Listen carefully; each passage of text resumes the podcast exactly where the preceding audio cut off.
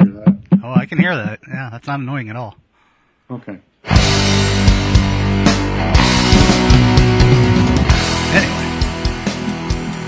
Uh,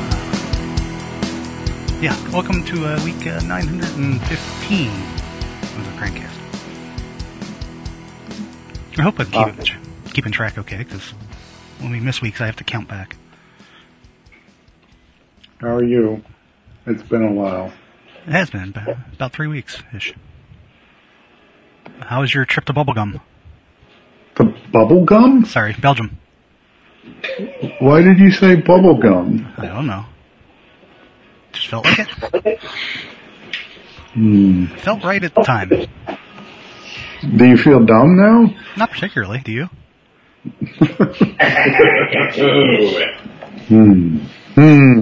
I don't like how this conversation's going. Is it true that everything in Belgium actually is made of chocolate? Uh, well, see, they talk about the Belgian chocolate, but I went to Switzerland, and that's the the Big Daddy chocolate.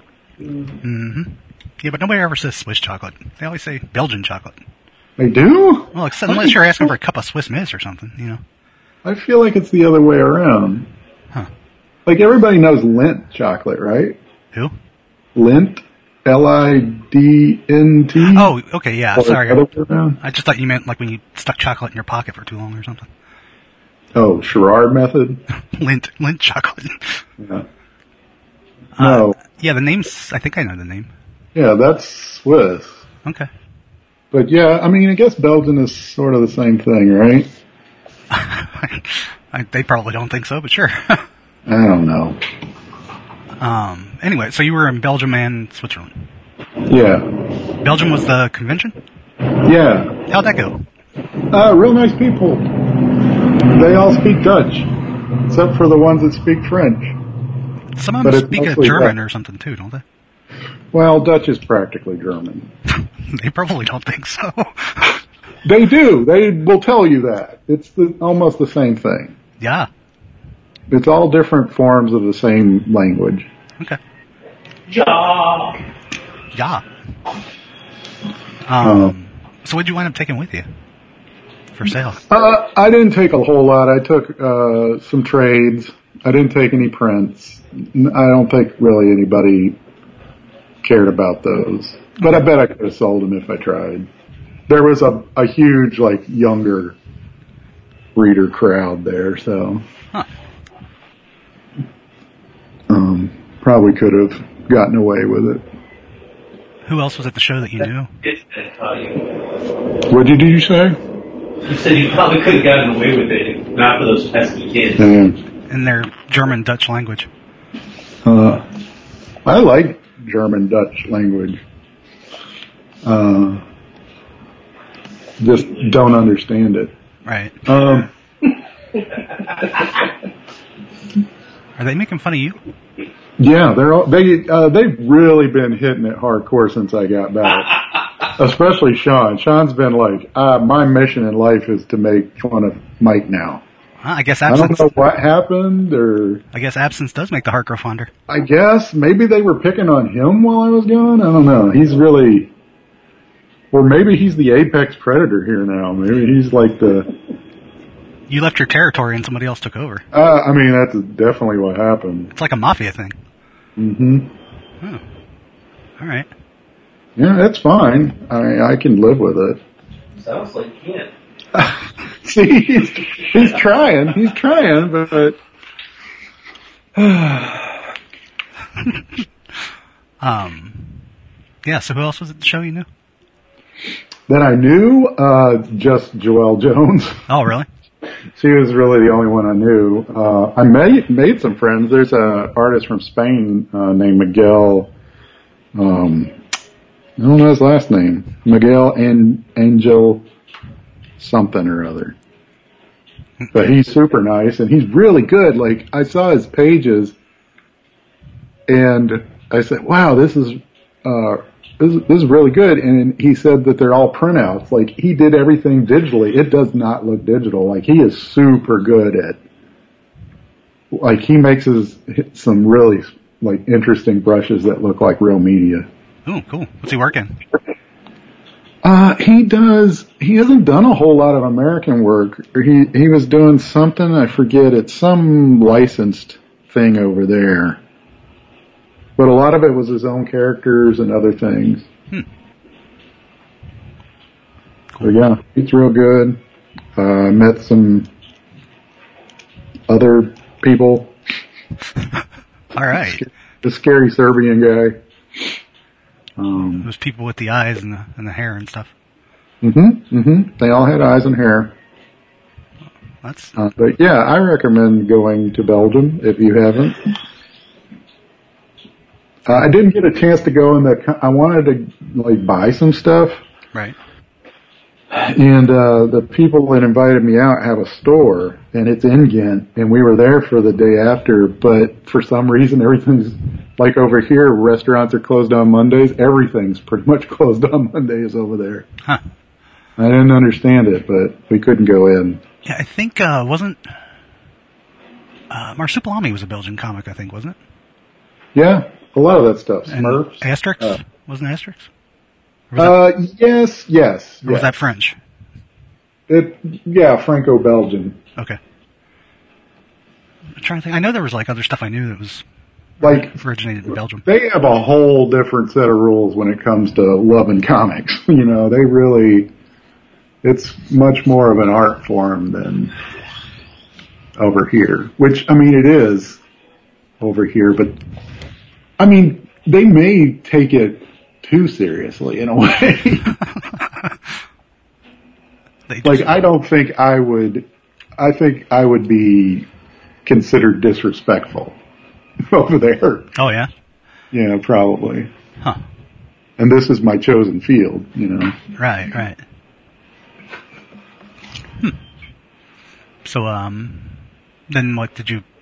There was a there was a, a Dutch guy uh, cartoonist who uh, Julie was enjoying the ever loving crap out of annoying uh, because he was this he was this really he, he was probably ten years older than me Okay, and you know he had enjoyed this you know lifestyle of becoming a cartoonist over there where he was you know liked and respected and but he also had the sort of uh you know that stereotypical european auteur sort of thing you know where you expect him to wear a beret and a scarf and talk about well he did talk about how americans are crap and stuff like that Wow. like we were having dinner with him and basically everything wrong in the world is our fault. And I mean, he's not wrong about a lot of it, but um, he kept uh, not overtly bragging, but uh, essentially just telling Julie how important he is. oh okay, And uh, he talked, and I went. I got up and go to the bathroom because I go to the bathroom about fifteen times during dinner, and. uh it's a pregnancy and all. yeah, yeah. And after dinner, Julie was telling me how he was he was talking to her about his his his Eisner nominations and how and he you know mansplained to her what the Eisner was and and she really took uh, pleasure in telling her him that I had won it and that he noticeably looked annoyed because I was just this big dumb doofus. Right, right. And But- you've won it twice, three times. You're like, oh, I got, I got a couple of those. I got one of those. No, I only have one. One. I, I haven't. I haven't. Did you I, I, get I multiple nominations? no, just the one. Um, Well, you don't know how to sell it then. You sorry. only need to get nominated once to I have mul- I have I have multiple Harveys. Oh, that's it. Yeah, right, right. I have three Harveys. Did you mention that even the uh, Do you want one of the Harveys? I gave one to Alan. Do you want one of the Harveys? I don't know. I don't have any place to put it, man. You have a house. You have a house. yeah, I have a house that's full of stuff already. I'm trying to. I thought you were getting better about that. I was bragging on you to sh- to uh, Julie. Well, I'm, Um, I, I'm good at not acquiring more. I'm getting better at, but I still have to get rid of the stuff I have. Uh-oh. I mean, I've been doing pretty good about not getting more stuff. Although I did buy a drum kit. You did like a real drum kit. Yeah, Oh, because you had the electronic one. yeah, I've had that for a while. Um, I You've been decided getting more into drums. Why? Why is that? exercise partially. Really? I'll, I don't have a lot of time to go out and walk around or, or go anyplace to exercise, so it's easy to have a drum kit in the house. Walking's not hard, man. You and I do that. No, no, but you have to take time to go do it, like, and leave the house and stuff. Like, I can go down, I can go downstairs, like, you know, You go outside to smoke anyway, dude. that's for a couple minutes at a time, dude. That's not like taking, you know, a half hour to go out and walk around the neighborhood and back. I can go downstairs and drum for like 10 minutes and get my cardio up and then come back up and get to work again. Hey, I'm not going to argue with you. That's fine. Walk for 10 minutes. You can do it. That's fine. Anyway. So, But also, Yeah. also, I just I I originally wanted to be a drummer when I was a kid. really, Yeah. I did. We've never had this discussion. I thought we have, but I okay, don't. Well, I don't know. Anybody that listens to this probably knows better than me. well, When me and my friend Brian decided we were going to start a band when I was like eleven or whatever, um, Mm-hmm. eleven or twelve, and I was like, "Cool, I'll play drums." Because I wanted to play Did he drums. already? Did he already play guitar? He, had- I think he had just gotten one. Okay. He's I like, didn't. Guys knew each other that long. Yeah, I've I've known him since I was like six or 7 Mm-hmm. Um, and I was like, cool, I'm gonna play drums. Well, my parents wouldn't go for the drums because Yeah. Well, most parents wouldn't. they're loud and they're even back then they were expensive. You know, Yeah, they're always the most expensive. you go through stuff like cymbals a lot and sticks and, Yeah. and heads and whatever. You know, they're they're a pretty expensive thing to play if you're playing it regularly. hmm Um, and and you know you couldn't get an affordable electric kit back then. No. It just was it wouldn't like it, you could buy a Simmons kit for like thousands and thousands and thousands of dollars, but Yeah. that you know that's not good for a kid that's just starting out. Yeah. Um, and I mean, that shit when we were kids. Yeah, that was cutting edge. That was like buying a computer when we were young. That was very expensive. yeah, I mean even keyboards, anything electronic was pretty expensive when we were kids. I mean the cheapest thing was like when the Casio SK1 came out and it was a sampler. And even at that, I think that was like 150 bucks or something like that. um, so yeah, anyway, my parents wouldn't go for that. And then, then, okay, going along with the electronics thing, I was like, well, cool, I'll play keyboards. I can be like John Lord or something. Um, uh, but that again was really expensive to do. Mm-hmm. And we didn't have a shit ton of money, so that didn't work either. Um, finally we settled, like, we, I was going back and forth trying to figure out how I could do that, and finally Brian was just like, dude, just play bass. We need a bass player. Mm-hmm. I'm like, alright.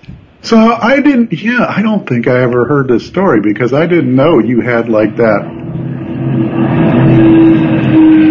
that weird origin story you hear when you read like those interviews with like Rush where they're like, uh, "I only play bass because they needed a bass player." Essentially, yeah, yeah. That's how I became the greatest bass player in the world. I wish I was the greatest bass player in the world. I- I know, but it's like you're not bad, but you only did it because you didn't have one. That's crazy to me. Well, Oh, that's sort of how I wound Not up. like I mean, that, that's sort of how I wound up being a letterer. You Uh, know? that's true. That's true. I- That's true. I didn't set out to become a letterer. I kind of fell into it. Oh, and- by the way, I have a new thing that we need to talk about. Okay.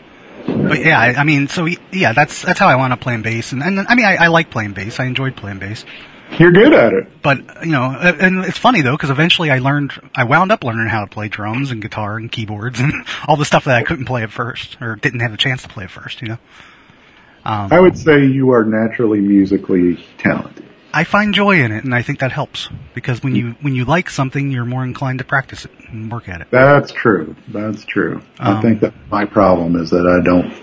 I find it frustrating. Always have.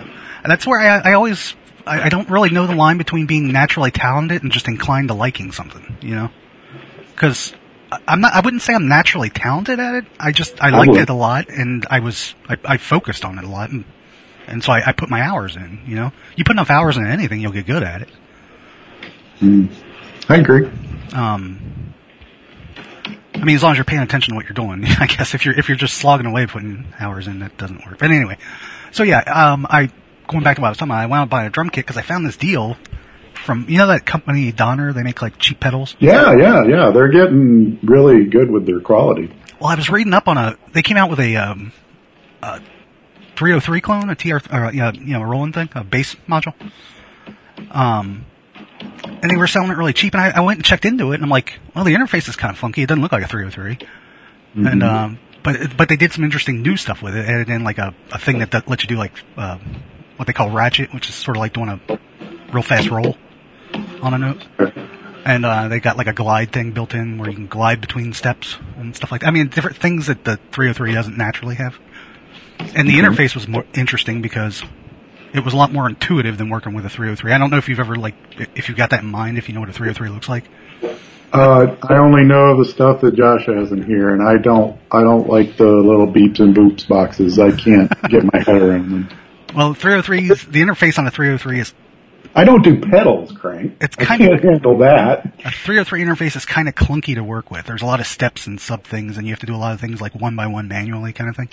Do you remember the uh, DDO one bass line that I had in here? The one that would go wah wah wah wah wah wah wah wah wah. wah. Uh, they're all the same thing. Okay. that, that, that, that's.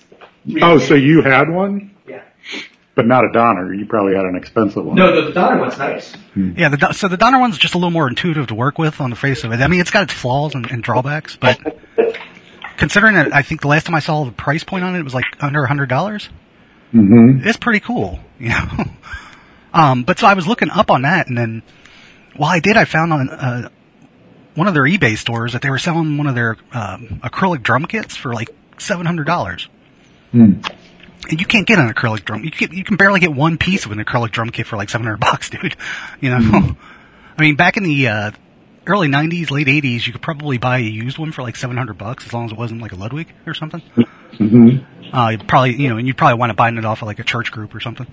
But, um, like that, that's not the case anymore. I mean, Ludwig stuff, like even the vintage stuff is expensive. The new stuff's expensive. I would have loved to have the money to buy this Coke bottle green Ludwig set from, uh, Chicago Music Exchange. Mm-hmm. But it's like, fi- I don't know, like three, four grand or something like that. Mm-hmm. Um, so yeah, I saw this, this, uh, red transparent acrylic drum kit from Donner. I looked up there. There's not many reviews on it online, but I looked up a couple of video reviews on YouTube where they had actually sent it to people on YouTube, and you know nobody seemed to find, find any major faults with it or anything. And I'm like, well, dude, at that price, and I've been looking for an acoustic kit anyway. I was trying to put one together because I wanted to kind of see if I could play acoustic stuff because I haven't sat behind a real kit in a long time. And I was just, I dithered on it for a couple of days and, and it kept sitting there and I'm like, well, you know what? What the fuck? I'm going to go ahead and buy it. And I, I bought it. So I, for, with tax, it was like 750, I think. How long? Well, oh, oh, wow. So how long have you been playing on it? Uh, I've just had it a couple weeks and, you know, I try to get in half hour or so a day at least. Like, I'm just kind of getting you, a lot of time it's, I'm still getting settled into it a little bit, I think, because it's different from my electric kit. Where Uh, are those songs you were going to send me? You said they were going to be there when I got back. I, it's, yeah. I, I need to send them to you. I've got four. Four, well, Yeah, you told me you had a bunch of them. I have three three that are riff slightly arranged riffs with lyr- or not lyrics but vocals, Yeah. and then I have one that's just a, a s- a arranged riffs, and then I have another one that's just riffs. That's mine. So technically, I got five things to send you, Cool. and I don't know what. Like I said, I think we talked about this before. I was my habit is to try to flesh things out Yeah. early, you know. Yeah. But then I, I after we were talking about it, I, I was thinking about it. I'm like, well, you know what? I, I should just I'm just gonna lay down the guitar, and if I have vocals, lay down vocals, and just send that to you Yeah. with, with nothing Cause else. then, yeah, 'cause then I'll I'll see what I can bring to it. And for, and also, I just to see if you even like them. I don't know if you want to work with them or not. I'm sure I will. because I'm kind of, I'm sort of in an '80s new wavy mode, That's fine. kind of, sort of. It's clanky and clicky and, and chinky like that, like chinky, chinky, chinky, you know, like. But anyway, yeah, so I, that'll, that'll be coming soon, shortly. Uh, and yeah, drums. If we get around to recording a full thing, I might actually record real drums for it. That'd be a heck of You're a thing. not, you're- you're not that good. That'd be a heck of a thing. Mm-hmm. But um, yeah. Trying to think of uh, what else is new.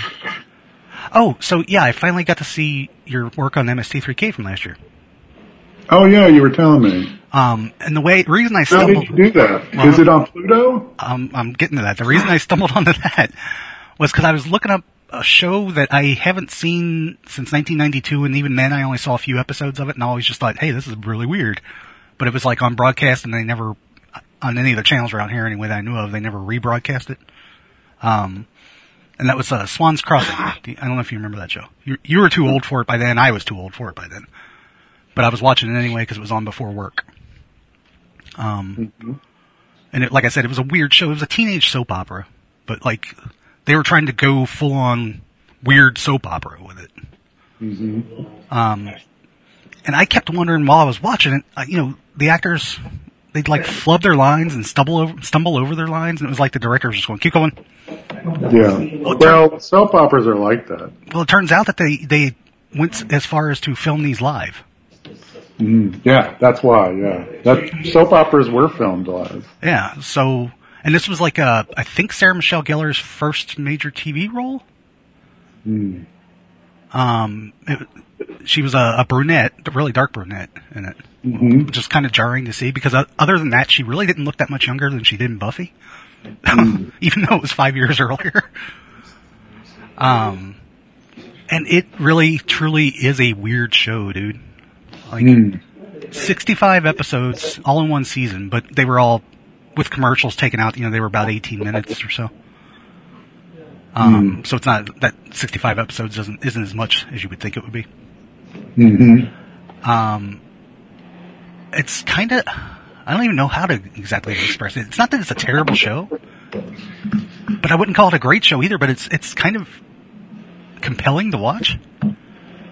I guess it's because it's so strange, man. It had like kids as kids as scientists, like these spies. This guy going around being like an anti-spy and living on a submarine. This other dude who you don't know what the hell he's doing. Uh, a weirdo hooded masked man with a, a giant snake that wanders around. that is weird. Um, you know, I'm trying to think like, and then you know your, your normal stuff like uh, Sarah Michelle Gellar is like, uh, she was like the ultimate mean girl bitch kind of thing, you know. Yeah, yeah. Which was also weird to see her in that role because I'm used to not, I'm used to seeing her in more heroic stuff, you know. I mean, that was her thing in Cruel Intentions. Mm. I never actually saw that movie. Yeah. I guess she was uh, actually. I guess she was kind of like that in that revenge show that was on for a while too. Is that what it was called? Revenge? I don't. There's a show called Revenge. I didn't know she was on it. Well, it was something like that where she was getting revenge on people. I don't remember if it was called Revenge or not. The one with what's her face from. I mean, Sarah Michelle Gellar wouldn't be the star of it, would she? I think she was. In the thing I'm thinking of, I think she was. Then this that wasn't Revenge. Okay, I don't know what that was called, but anyway. So yeah, it was a little weird seeing her like that. But then you know, it barely had any any kind of adults in the cast, like just a couple of them. And they all sounded like Charlie Brown. Well- Lord, Lord, Lord, you saw him off screen. Pretty much, yeah. No, no, they, I mean, they had dialogue and stuff, but they weren't, not a lot of it, and they weren't on screen very much, you know. And in fact, they didn't really have much in the way of extras except when they would all go to hang out at this country club pool. Yeah. But, um, I mean, I, I guess that's in line with being soap opera stuff, and I guess they were sort of on the leading edge because soap operas got really fucking strange in the mid 90s. Like, bizarre. Yeah, yeah, like passions and stuff. yeah, and like even mo- more bizarre plot lines than before, or more over the top stuff. I always remember one of them, and I can't remember. It was like Bold and Beautiful or something, where um, like they actually had a physical incarnation of Satan in it for a while, or at least an Yeah, episode, yeah. and uh, just stuff like that. It, you know, soap operas themselves got really strange in the nineties, like al Mm-hmm. almost like wrestling did, for that matter. Because like that, you know, that was the time period, well, later nineties, but that time period when like wrestling brought in Leslie Nielsen to find the Undertaker. Yeah, yeah. Um, so yeah, anyway, that, that turned out to be on Shout Factory's website. Um, when, I, Oh, okay. when, I, okay. when I went to go watch it, and then when I got done with that, I was like, oh, I wonder what else Shout Factory has to watch. And then MST3K came up, and I saw that it was last year's episodes. I'm like, oh shit, okay, I'll watch it. Yeah, yeah. I just did the artwork for the inside of their box set. That's cool.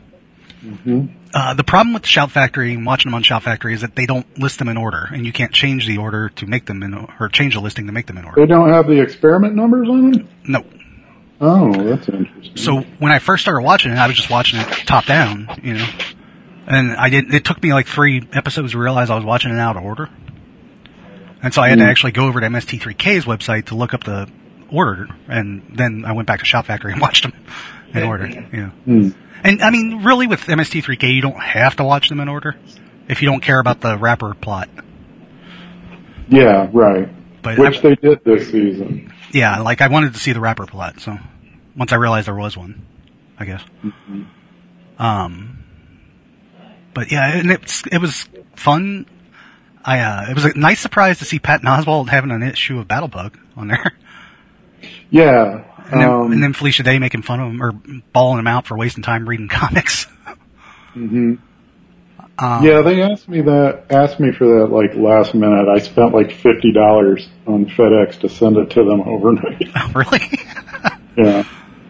they could But have, it got in there, so that's cool.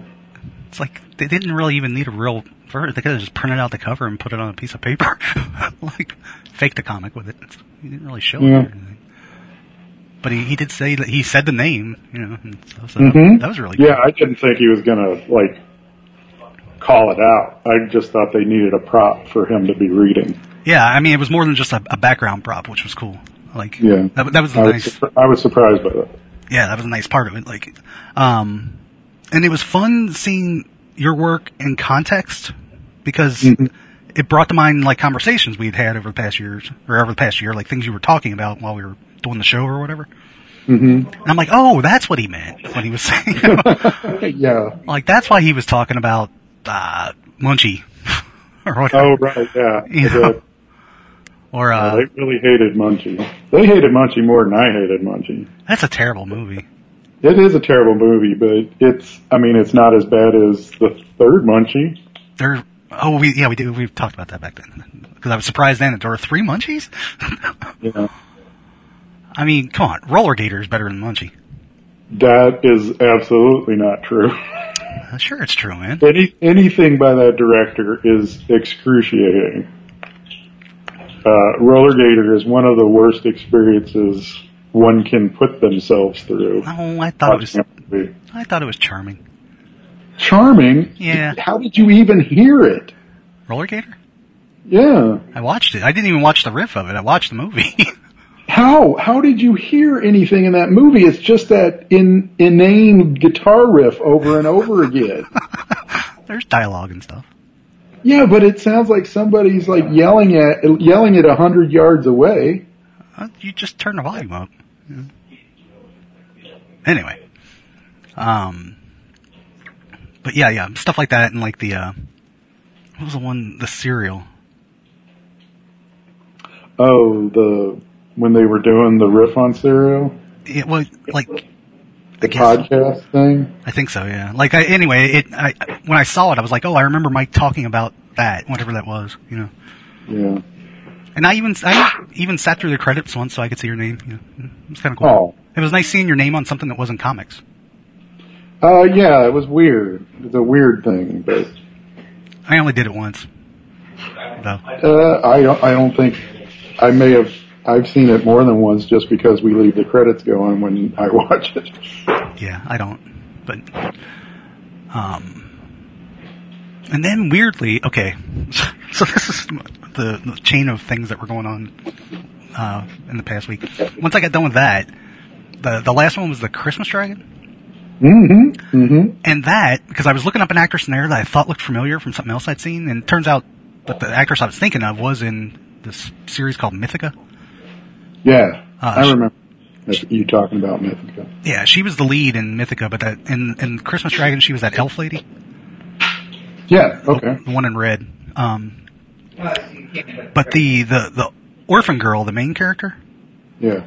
turns out she was in this s- sci-fi thing that was penned by Orson Scott Card and another guy, and then produced by that uh, that, that Christiany sciency Utah college campus ac- Yeah. academia thing. That doesn't surprise me at all. BYU, I think, Uh huh. is what it's called. I can't remember what the BYU stands for. Brigham Young University. Yes, that's it. Yeah. Well, they uh, have their own TV, an online TV. Uh huh. and uh, apparently all, off or once in a while they actually produce something themselves. And this was one of them. It was a thing called Extinct, and uh, turned out that she was in that, so that led me over to watching ten, this ten episodes of a 2017 series that didn't get renewed. Mormon sci-fi. Yeah, yeah, but I it wasn't as Yeah. um Mm. wasn't as Mormony as you would think. Mm. I think anyway. I don't know. Um, but Orson Scott Card, he's a Mormon or something like that, isn't he? Yep. Yeah, that makes sense then. It, it, you you never know what you're going to get with that. They're either it's either going to be super crazy or super cool. Yeah, this was. I'm trying to think of how to put it. Interesting, I think. I mean, it was interesting, like the concepts of it and stuff, and just sort of what it was dealing with, because it was dealing with like, who are you if you can just like be replicated and recreated over and over? Mm-hmm. Are you still you? Like, is any of you you? like, you know, Right. stuff like that. Um, That's why I'm against teleportation. well, Oh, right, because you're basically being killed and then reborn over and over. Yeah. So you're, or essentially every time you're teleported, you're cloned and then killed. Stop talking. And then, you know, I, they dealt with this on Dawson's Creek. What? I just had to throw Dawson's Creek in there somewhere. I was gonna. Sorry. But uh, anyway, do you remember that time? Like I told you about, this was a couple years ago where I kept God. wind up watching um, Mormon rom coms. Like I didn't know they were Mormon at first. I don't remember you talking about this. No. okay. I'm sure you did, but I don't remember it. Yeah, I went through a string of them where it was they were Mormon romance Have movies. you converted and you just haven't told us? No, did I ever tell you about the time I accidentally recorded a Christian metal album? Have you heard uh, Jesus is later to shape? You don't accidentally record a Christian metal album. Sometimes you do. Did you know Dave Mustaine was in a Christian metal band? Recently? No, he was in one with uh, Danny Spitz from uh, Anthrax. A Christian metal band? Yeah, Huh, no, never heard that one. I didn't either until I was looking up where. What the heck is Danny Spitz doing now? Did you know that Linda Carter was going to appear naked in Apocalypse Now? Are we just saying random things? Well, I figure since we're just talking about did you know kind of things. but her scenes got cut anyway. Um, but yeah, so it was a it was, I don't know, it was an interesting show. It was called Extinction. You watch it for free on BYU TV. So, okay, and Kevin Sorbo is the star of that first Mythica movie, isn't He's not the star. He, he shows up in like you know uh, s- sporting roles here and there. he? So that's interesting. Um, Mythica for a lower budget fantasy thing was not a bad series of movies. Is it is it religious? Not that I could tell, at least not o- overtly. I mean, You can always check. it's sword and sorcery fantasy stuff. Like, Yeah. um, I mean, I guess it's all that stuff kind of has religious overtones anyway. Like there's a, a horror movie that they're really pushing online now that I keep seeing ads for called uh, Nefarious, Okay. and I was like, this is weird. I've never heard of this movie. It reeks of Christian film, and I looked and I was like, yes, it is. It's a Christian horror movie. Is it like the equivalent of their haunted houses? Uh, I don't know. I, di- I, ha- I haven't seen it, so oh, Yes. I finally got around to watching uh, Cheer or Die, too. oh okay, The uh, the last of Sure. the last of the Bring It On franchise. yeah. Is it good? it's a it's a pretty by the numbers slasher thing through the first two thirds of it. Uh, not terrible, but not you know you've seen it. Wait, did you already tell me you saw this? No, I just I, 'cause I just watched it recently, Oh. like a couple days ago. I'm getting deja vu with our conversations. Well, I, I had binged the whole the rest of the franchise like a couple months ago, but I was holding off on that one because they still wanted like six ninety nine to rent it, and I'm like, no, No, I, I know it's not worth six ninety nine. no. so I was waiting for it to come down, and it came down to like whatever it was, their normal price two ninety nine, three ninety nine, You remember back in the day? Do we have an intro on this show anymore? like an intro intro. Do you have the music at the beginning of the show anymore? Yeah, it's just that same. da, Okay, da, the riff. da. Yeah, yeah. But uh, you know how you used to put quotes on there? I really loved it when you had the like little the, the quotes for movies. yeah, yeah. At the beginning, Uh, you remember the one from the Doctor Strange TV movie mm, no. where what's her face Jen, Jen Walters, Jennifer Walters, or whatever her name is, the the actress is like giving this big long speech, and then Peter Horsley just goes, "No, No. no." Um, which, despite what the, uh, the, the MST3 carers might think of Dr. Mordred, it was still a better Doctor Strange movie than that 70s one. Oh yeah, well that, that wouldn't take much. Yeah. The ancient one was an old British guy. Um, oh, and I didn't. I wasn't sure how I feel. Sorry, I'm touching back on the MST3K thing again. wasn't sure how I'd feel about it, but I actually did like the hosts, new hosts. Emily's great. Yeah, did you know she uh she was based out of Cincinnati for a while? Oh no, I didn't know that. How did you know that? I looked her up because I, I wanted to see what else she had done, and apparently she worked with a, a puppet troupe here or something. Yeah, she's a she's a puppeteer. Um, I, and I didn't even know Cincinnati had a puppet troupe, but according Yeah. to the well, bio, I'm that- sure there's one everywhere. We just don't know about it because we avoid those things. like mimes. Um, but yeah, apparently she was based out of Cincinnati for a while with a puppet troupe. No, I saw her when she was like uh, not a background character, but she wasn't. She was in the one of the tours before she.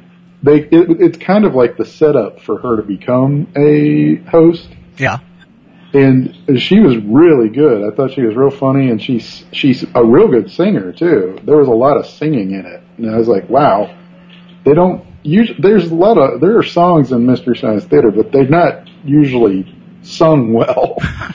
right. like it's, like it's part of the joke, you know. But I um yeah, I thought she was she seems really personable on screen hmm she's great. and enthusiastic and she just she's got that charming goofy look to her when she's ma- making jokes and stuff. Like that kind of thing where you're like, "Oh, I like her." You know. Yeah, Um and it was, she's she's really nice. it was funny they kept they kept making Mike jokes.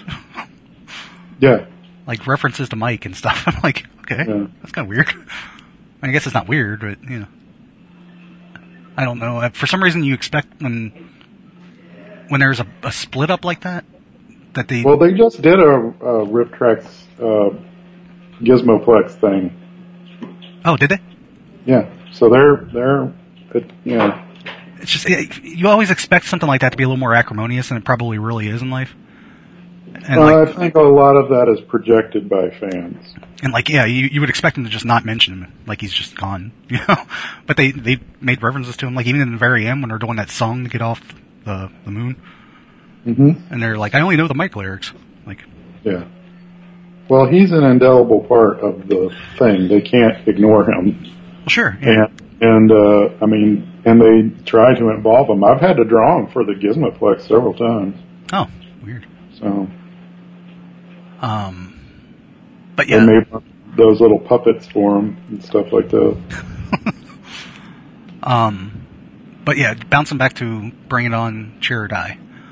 So yeah, that's pretty bad numbers for like the first two thirds of the movies. It gets fun at the end when they start using cheer stuff to battle the slasher. Okay, that's when it gets fun for me, anyway. Because they, because you're a true fan of cheering. you know what? Actually, dude, between between watching the the Bring It On series, and there were a couple of other cheer type movies that I've watched or cheer movies that I've watched. Mm-hmm. Mm-hmm. I actually do have an appreciation for it. It is more than just like you know a nonsense thing, Martial art, not sport. right? Well, I mean, it is, I, I would consider it more of a sport than an art, but but I mean, it combines like you know choreographed dance with gymnastics, and like you got to be fit to do it because a lot of it's tough. You know, and we couldn't do it. you know, No, I could not do it, but I can barely walk places. I mean, even when I was younger, I wouldn't have been able to be like do the stuff that you know pro cheerleading teams do and stuff.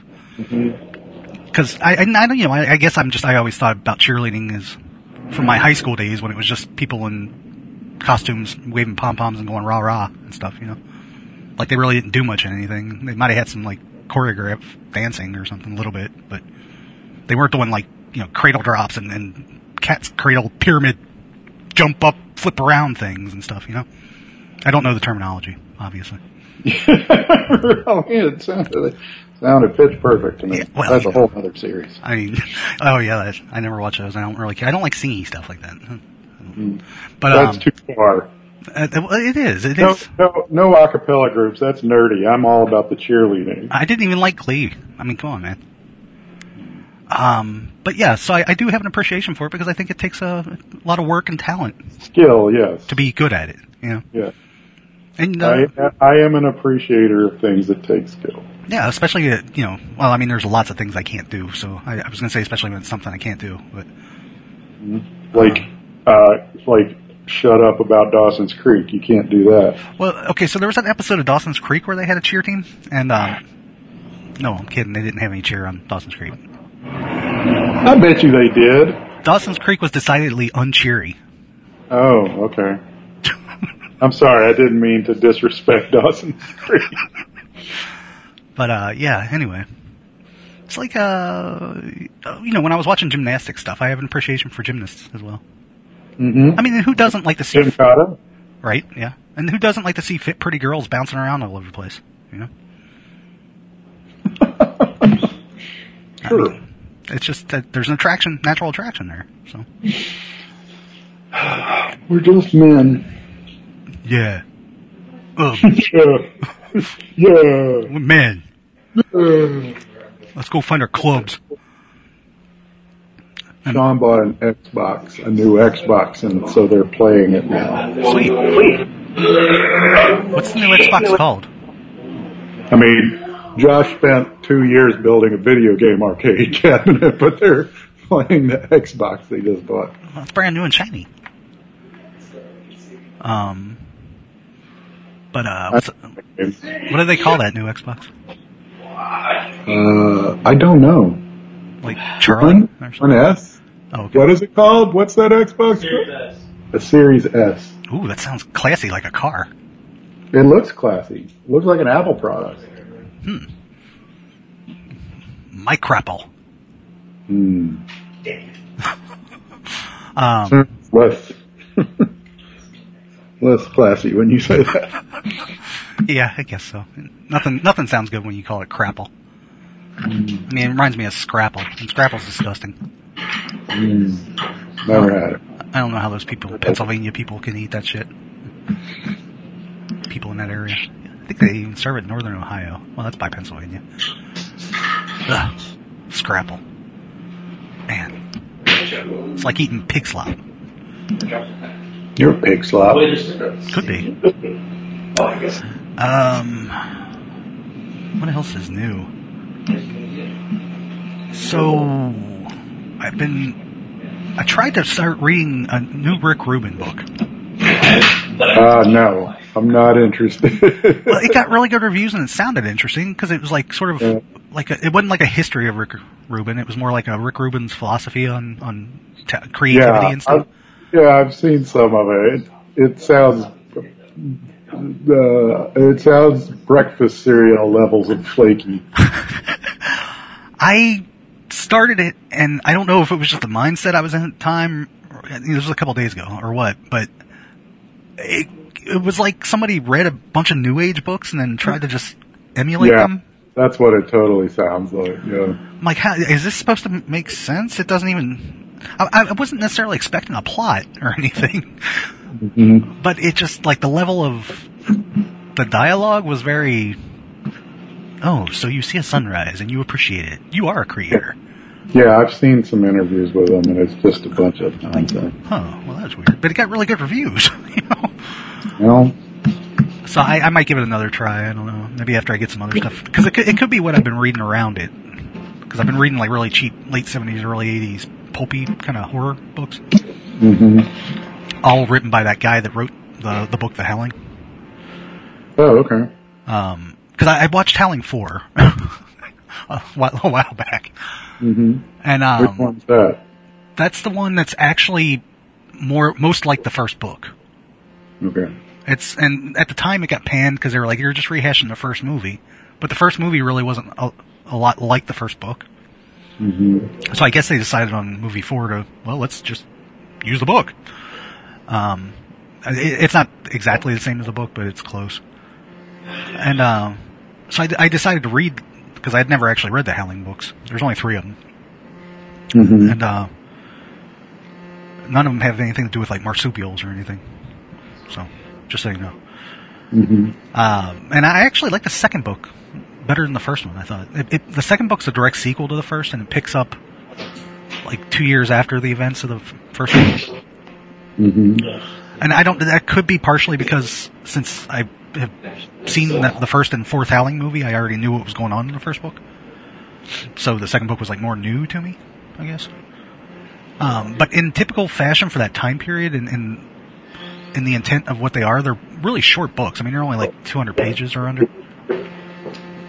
Um, and then the third book, the third book is kind of a revisionist thing. They changed some of the timeline of what happened in the first two books, and ignored ignored a bunch of stuff, and then kind of it's not a reboot, it's a sequel. It's like a basically a sequel to the first book, but with some of the events being made up or revised. if that makes any sense. Um, and then I also read that same guy. He did the uh, novelization of the movie The Cat People Okay. which the Cat People movie was based on a story. So, you know, you, it's like a, it's like Hakuna Mat- Matata, man. You know, you go from the cycle of being a story to a movie to a book based on the script of the movie. It's a circle of life, man. Which I just find really weird, though, because it was already a story. Like, why wouldn't you just? I guess they wanted something longer and fleshed out and more what the movie was. I don't know. This guy uh, includes lots and lots of sex in his books, though, which is interesting. I've got to imagine, considering the Howling came out in 1977, um, I've got to imagine it was probably pretty racy for the time period because it's got like a lesbian nun, um, wolf sex, uh, buggery. I mean, it's male to female buggery, but it's still buggery, you know. Um, I'm trying to think of what else. There's something else in there that I I remember that I thought, huh, that's weird for 1977 but yeah, I mean, for the time period, you know, I mean, you wouldn't blink an eye at it now because it's all sort of passe at this point. But back then, I think everything was kind of fresh and new. But yeah, th he this guy wrote a bunch of books. Apparently, he was like 50 years old when he wrote The Howling, Hmm. which I, I just I think that's interesting. Like, oh wow, you had a really big big novel, and you know, didn't come till later in your life, kind of thing. Um. So yeah, but I, I've been reading those too. And I tried to read that Rick Rubin thing. That, that didn't go very well. I No, finished, thank you. finally finished, uh, before all that though, I finally finished, I think I've read every published book by, uh, um, oh god, I'm, I'm blanking on his name now. The Shannara guy, Terry, Terry Brooks. Okay. So I've read I've read all the Shannara crap, all the Landover stuff, even his two n- new novels that are in a new universe and series since he's ended Shannara. Mm-hmm. Like read them all, man. And I read the Shannara books in story order rather than published order. I started, so I'm trying to get Walker to read Sword of Shannara. Uh huh. I wouldn't start. And- I'd start 'em with Elfstones, man. Elstones, you think? Uh, It's a lot less dry and and tr- it, like I, I like Sword Fine, but it's really that's you can tell it's his first thing, you know. But isn't isn't that? Don't you need swords to, like set up the world? Because that's where the reveal is, right? It's like it's it's a straight fantasy thing, and then you're like, oh my god, it's the future, Right. Statue of Liberty, Uh, you don't- damn you! He he Um, he said on numerous occasions that he purposely writes his books with the large gaps in like generation gaps in between them so that you can read any of the novels or series like on their own. Mm-hmm. And I just I started with Elfstones when I was a kid, so I I, I think it personally I, I think it's just a good starting point for the series if you're just getting into it, you know. Um, but anyway, so like I was going through, I was like, oh, I wonder, I wonder what Shannara books there are out there. Oh, lots. There are a shit ton of Shannara books. He's been writing them What since the- '77, man. Like I knew because I was reading them like as the second trilogy came out, you know, yeah. and uh, so like it, following them as release dates, and then I went back when they did the uh, like the first King of Shannara, like, they they went back in time, right? Yeah. Yeah. And then there was another thing after that that was what was it called Exodus or something? there's a s- uh, three books that are pre the destruction of Earth Yeah, that are like the the prequel prequels to all that. Like Hmm. the uh, the word and the void, I think they were called. yeah. And then there was Oh wait, there was the one word with- and the void, and then there was the uh, the s- the f- the thing in between that and First King, which was yeah. Anyway, go ahead. Sorry. And, and, but but then there was a, the one that went on like into the future again. That was like about this this killer magic machine or something that I don't even remember. And I thought, oh well, that's that's as many as there have been. But there are like another two whole series after that. Yeah, he stopped. Um, after a while, like okay, so the first trilogy are separate and separated by generation gaps, Yeah. and they're you know they're good thick what four or five hundred page books I think. Yeah. About. Um, even those weirdly though, when you look at because he he's got a reading order list on his website. Oh yeah. Um, he even refers to those though as being in parts. Hmm. Like they're in his mind, like Sword of Shannara is broken up into like three parts Oh, kind of. because uh, he uh, he refers to them as you know the first part of Sword of Shannara, and I'm like it's one book. you know. Yeah. Uh, so after that first trilogy though, he started doing them as separate books, but one book. as as a continuity, yeah. Right. So like the next Blew my three. mind when uh, Science of Shannara was like ended on a cliffhanger. Like, whoa. Yeah, yeah. So yeah, exactly. The next three books are are like if he split up one of the first three books into three books, you know. Mhm. And then he continued doing that. Um, there weren't any more like just giant standalone things like the first three were. So that that makes it look like there's. I mean, there's still there's still a fuck ton of books there, but they're Yeah. they're sh- they're shorter and less different stories than you would think there would be based on the first three right. books. Exactly. Um, and it's it was interesting because it's you know again it was like when I was reading Terry um, not the other guy Terry Goodkind the, that was uh, The the sort of truth stuff. yeah when I was reading those and it was you know his stuff was based from like early '90s to 2010 or something like that I think Yeah. uh, whenever it was he died no it wasn't 2010 he died in like 2017 or something like that I think so it was kind of interesting with him and with Terry Brooks to just see kind of the evolution of the writer from over you know 40 years or whatever Yeah. because you could tell. Um, well, for one thing, like we were just saying, there's a shift into not doing giant standalone books, breaking them up into smaller chunks. right. Um, you could also kind of tell. It, I don't know if this was like an editing thing or what, but um, it was a thing I noticed with a lot of modern books versus like older books. There's a lot more repetition now in newer books. Yeah. well, I mean, for the longest time, they just didn't have editors, right? Or they didn't. There weren't like fantasy imprints. Like I think w- weren't the uh, were the the original Shannara books were like Del Rey or something, right? Were they? And were they it tour? was- I don't think they were Tor until later. Okay. But once once Tor started publishing this stuff, like Tor had a dedicated fantasy like department with copywriters and and, and editors and stuff, right? And they kind of developed a, a, a house style for how to break up and paste this these things. And like with the early Terry Brooks and uh, what's his name, um, uh, the uh, Chronicles of Thomas Covenant and all that stuff. It's Oh, like, Stephen that was Dowson. all be Yeah. Yes, uh, uh, that was all being like published under the same stuff that was doing like Asimov, Right. and they just didn't have a good feel for it yet. I think so. As much as the evolution of the authors, I think it was also the evolution of like the market and the publishers too. I wonder how much the um, uh, man, why I'm blanking on names. Uh, the Dragon Rider series.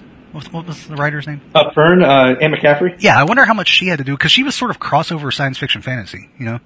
Yeah, no, and Ursula Le Guin too. I think Yeah, that's true too. was Yeah. huge uh, Um, developing essays. yeah, to where because I mean they were that mix of they weren't straight one or the other. You know? yeah, Um, uh, but there, yeah, there, there's just a thing I noticed with modern. And again, I don't modern storytelling. I'll say because I don't know where if it's coming from the writer or the um, the editing team, but like there's a lot of forced repetition of things that happened not that long ago in the book, yes, where they they recount things or recall things or they keep saying the same words over and over. Um, uh, Brooks Brooks loves the word broom, like b r Oh, u God, he, he b r he u has m all e. sorts of tropes.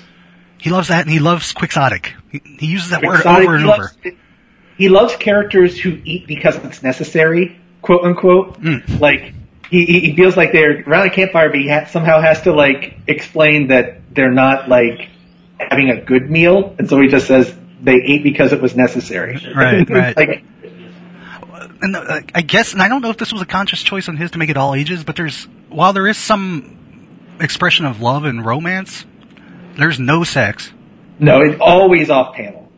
and uh, there's no, and not that he necessarily should, but there there is like no mention of just basic taking care of yourself functions Yeah, like bathing or or pooping or anything. Mm-hmm. You know, people just sort of exist as like almost genderless. you know, Well, a, a lot automatons. of that's following. Like I think he was he, he was obviously following a Tolkien template oh, that first book especially. early on, Yeah, right? yeah, And I think the, like Tolkien being much more in kind of an epic mode, uh, emphasized you know the, the the the heroic nature of the characters as opposed to the human nature of the characters. yeah. And and granted, that's that's a much later development in storytelling in general because you never nobody ever discussed bodily functions or anything really. No, we needed, we needed it all in the family to to break that wall. unless they were bringing it up to like make a crude point, I guess. But yeah, so uh, I don't. Yeah, I forgot. what- But the evolution of the writer is, is what I was getting. At. It's, it was interesting to see somebody's work change over, and what did actually and what didn't change over the course of forty Yeah. years. you know.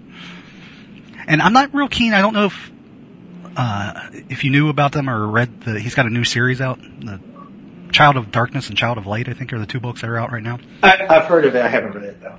Um, it's just the weird thing. I think they're, he he's aiming as like a YA kind of thing with it. Mm-hmm. Um, just by the style of the writing, it's it's a little. It's still Terry Brooks, but it's different too. Well, and that's another market thing, right? Like fantasy does not sell to adults right now. Oh, really? Yeah. Um, and uh, like it, but the YA market is still like I actually I don't know if it sells to YA either, but everybody thinks that it still might just because of Harry Potter. Right. Like we're still riding that wave. And the, I guess the uh, what's the what's the uh, the lightning thief uh, guy? Um, Ro- Ro- Percy Jackson. Yeah. Oh, I was thinking of the author. Sorry. um, yeah. So I'm, I'm guessing he's aiming at YA with this because it, it feels very YA, and it's not not a lot of high concept going on in it. Yeah. and it's um but it, the thing is, is it, it's just more elves and stuff you know i'm like well if you're going to keep writing about elves why why not just do another Shannara book Right. i mean if he was like he did a, couple of years ago he did a what i think is a ya book too but it was like a cyberpunk book and um kind of uh shorter you know and, and not not a, a whole ton of high concept stuff you know mm-hmm. but I was like, okay, well, this makes sense. He's doing something completely different from his other series and works and stuff. Right. But like this, this new stuff, it's it's just more elves. like, okay, well, it's like elves, but it's it's elves dumbed down a little bit. I don't know, but whatever, you know. I mean, shit, dude. Again, the guy's been writing since the seventies, so he can do whatever the fuck he wants. like, nobody, you know, he don't owe an explanation to nobody. It's like he's still writing. The, he still sells stuff. So Yeah, I mean, and he's doing what he wants to do. Who, you know, who can really knock that? I guess. Um, but yeah, so I, I- I feel I felt a sense of accomplishment when I finished reading the last book. I mean, I know he's not done yet, but he's going to be dead sometime soon, you know. and then there absolutely won't be any more Terry Brooks books, and you know, I'll have read them all. nice. That's that's a really terrible way of thinking about that, though. isn't it? Just, just, just wave your eyes that that achievement can pop. I feel sort of goalish after I said it. Yeah. oh well. So uh, anyway, You still there, Mike? Yeah. Hi. Alright. We are a book nook. hmm You never told me about Switzerland. Uh, well, we've been talking for like an hour now. I don't. I've got to get some lunch in me. All right. We'll see. I like that. It's very pretty. You should go sometime. It makes you feel very small, and I like that. Piquito. yeah. Anyway. Um. Well, okay. I guess uh, we're done then. I suppose. Do we have an email? Do you want to read an email? We do have an email, Okay. but I'm afraid of what it's asking you, and that you'll talk forever. Oh well, we can save it. It'll keep. Can you answer shortly? I don't know. It's about Dawson Creek and Smallville. Oh man, that's you're kind of asking for trouble, then. I, I might be able to answer shortly, but it, chances are Uh, I'll, I'll- David B. writes, he says, Hello, Mike. You have been to Belgium and returned. Now that you have experienced Belgian culture, what would you say is the most Belgian about you? Where in your life are you the least Belgian? Mike is actually 80% chocolate. Yeah. wait, wait. Did, did he see Belgian or Bulgian? Bul- Uh, I don't. Bulging it. I know Flemish is a different thing than Belgian, but I just wanted to say Flemish and Franco-Belgian. That's also fun to say and doesn't come up much for me. It is fun to say. If you had to choose, would you say you're more of a Franco-Belgian or a Flemish in terms of your own vibe? Do you have, Uh, do you have enough information to accurately answer this question? There's nothing French about me, so I would say I'm more Flemish than Franco-Belgian. You're pretty phlegmy. Uh, yeah. I am pretty Flemmy. Uh, what is the most Belgian about me? I like French fries. Do they have what put- do they have poutine in Belgium? Uh, they don't. No, it's not poutine. Okay. They don't do poutine. Not that I saw. I was just wondering. Uh, where in your life are you the least Belgian? Uh, I don't speak it. I don't speak the language. He holds no currency. I don't smoke. Is it a smoky country? yeah. Huh. Uh, crank. This is important, so please answer the, uh, this at length if you want. God damn it, David. what would you say is the most Dawson's Creek-like episode of Smallville? and what is the most Smallville story on Dawson's Creek? As Ah. always, thanks for the show and continuing to make time for it. shortly. Oh, this hurts. Okay. Um, the most Dawsonville of Smallville was probably in the first season. I don't know about a particular episode, but the general vibe is more Dawson's Creek in the first season. Uh, the most Smallville in the second season is the unbelievably rapid rise of Dawson as a filmmaker. Like Mm. it's just completely unbelievable how quickly he goes from being a nobody in high school to being like a, a, a director. You know?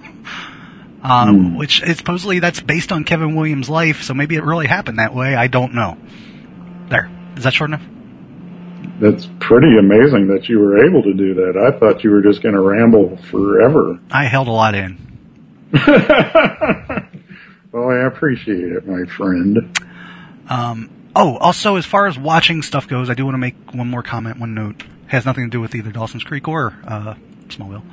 Have you heard of a dude that has a channel on YouTube where he calls himself Z Frank? No. he does a series called True Facts, and they're sort of like nature documentaries. Like they're short; most of them are under ten minutes. Okay. And he does it with that that kind of, you know, that that sort of cultured voice that they have on nature documentaries and stuff. Mm-hmm. But then he's also making jokes through it Mm-hmm. about like, oh, that's gross, you know, stuff like that. Mm-hmm. Um, but he's also dropping like knowledge on you at the same time. Okay. Look up So I one. need to watch this, is what you're saying? It's been making me laugh a lot, dude. Okay. And apparently this guy's been around since like he's been an internet dude like since the late nineties, early two thousands. Like I've never heard of him. His name's Frank something or other. Um, but he um like he's been sort of a, a- apparently a big deal for a long time. so I don't know why I've never heard of any of this stuff before, but I, I just got caught onto this like a week ago or so. And there's there's tons of them. You can pick out any, but I started with the one about the uh, the nudibranchs, The what? nudibranchs, The what? nudibranchs. They're kind of like a sea snail without a shell, but they're really colorful and weird looking. Okay. And uh, look up True Fang. Uh, it's spelled N U D I B R A N C H S. Nudibranchs. And uh, watch. uh, It, that's where I started on it. It's not in any particular order. You can watch these in any, any order you want, but um, yeah, that's where I started. And it's pretty Okay. funny. Pretty damn funny, man. Ooh, Okay. They got one on tardigrades. Okay. But yeah, anyway. So I just wanted to mention that because I, want to share share things that make me laugh. Okay. Well, thank you. No problem. Um, so, okay, I guess that's it for this week. You can reach us at crankcast.com, crank- ah, crankcast at gmail.com. Um, Mike's website is ihatemike.com. You can find art at cadencecomichart.com. Uh, you can read some old Battlepug at battlepug.com. Battlepug, what a concept. Is that going on the cover now? Like, What? what a concept. That's not impossible. Yeah. Well, he said it as son of TV's Frank. Oh, that's a good point. So Well, it's TV's son of TV's Frank. No. TV son of TV's Frank. Yeah. Um, when did Frank become TV's Frank? He was always TV's Frank. Was he always TV's Frank? Yeah. Okay. Because he replaced Elvis, who was Larry, Professor Larry or whatever. I uh, wow, man, it's hard to believe that because that show started in what, like 92, 91, the show started in eighty something. 80 something. Yeah, My God, it's been going on for that long. it was on KTMA in like the late eighties. I don't think I saw it until early 90s. It was before the movie, Yeah, but It, Cartoon, no, not Cartoon Network. Yeah, Cartoon Network, right? no, um it was on uh, Comedy Channel and then Sci-Fi Channel. yeah. And it wa- wasn't it on MTV or something for a while. No, No. it was only on those two channels Oh, okay. And on VHS. Oh. and on VHS. Yeah. and on VHS. And I still don't understand. I, now I have, granted, I haven't seen it since it came out, so I don't remember h- how much more elaborate it was. But I don't really understand why they made the movie. I don't either, and I haven't asked them. That movie was good. But I mean, isn't it just an episode? It is just an episode With a budget. with a yes, But but but, how much how budgety can you They- get with puppets? like you know, Yeah, I mean they can't really they can't make it like the outside of the ship and stuff look more serious, but they can't go too serious otherwise you lo- lose the whole point of the show. right? Exactly. Like, well, what's the point Yeah, of I making that never a high budget understood thing? the concept of it either. I don't know if it was Joel's idea. That's right. Because at that point Mike was doing everything. was he even? Because Joel wasn't the sole owner for a long time either. Yeah, there's a whole. I never asked him about that either because you know that's old news, and I don't want to Right. Now this is just stuff I've read. Like, It's like him and his the producing partner. There was a a schism there. and that's why he initially left, from what I read. Like, Yeah, yeah, but he was still like co-owner, like fifty percent owner or something like that, until later. yeah. Then he was able to buy it out and become hundred I think percent. it may have been like a you know uh, like a. I was going to say a Blaylock situation, but it wasn't because Blaylock didn't own Hackslash. But he, he, it was one of those things where he had to like, Buy out the rest of it or something. yeah, something like that. Yeah. I, I mean, and all that's neither here nor there. I'm just like I said, I was trying to figure out how, like, why, why the Yeah, movie? just curiosity. I get it. Yeah. because it just I mean the movie's just a show or an episode. It is, and I yeah, I remember watching it thinking it was going to be something different, but it, it wa- it it is just an episode of the show. yeah, I mean at least I think it, they thought maybe it was a good way of getting it uh, in more people's eyes. I, uh, now that would make sense. I guess I mean Yeah, that would make but- sense. And maybe they thought it was actually going to spin off into a thing where they would do that like more frequently, like get it in theaters instead of just on TV. I don't know. But yeah, I was just, I always thought that was strange because it wasn't like Kids in the Hall. I mean, even though I, I really didn't like the Kids in the Hall movie, um, that at least had a thing where it wasn't. I mean, it was just a TV show, but it was like the TV show plus or whatever, you know. But Or what was that sci-fi show that they made a movie about? Um, Star Trek. Mm-hmm. Mm-hmm. Mm-hmm. well, yeah, That just it, it- That was that's never essentially that was just an never episode. good though. yeah, terrible, terrible. Or I uh, feel bad for the people that like it. it's like I feel bad for the people. who Feel bad for the people who like. it. It's like uh, you know, initially they released the Buck Rogers TV show as a feature-length movie. It was a TV movie. No, it was actually in theaters. It was. Yep. yeah. What? They edited the the pilot, the two episode pilot, into a feature length movie That's amazing. and put it in theaters. updated some of the effects. Yeah, you Hmm. can watch it. It it comes on a separate thing. and You can watch it, and it's it's different from watching the first two episodes. That was what's his face from ILM, right? And Battlestar that did Buck Rogers. Uh, I I think they shared a ship designer and stuff. But Corey did some of the designs.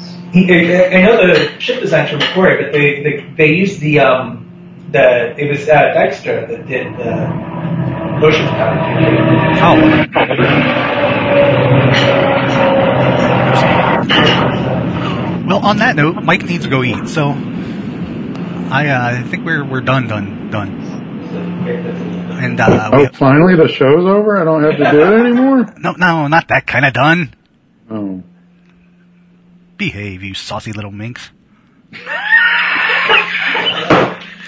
Oh, it weirds me out when you talk to me like that. Well, all right. Um, so uh, hope everybody has a good weekend, and um, you know we'll see y'all next week, maybe. Bye.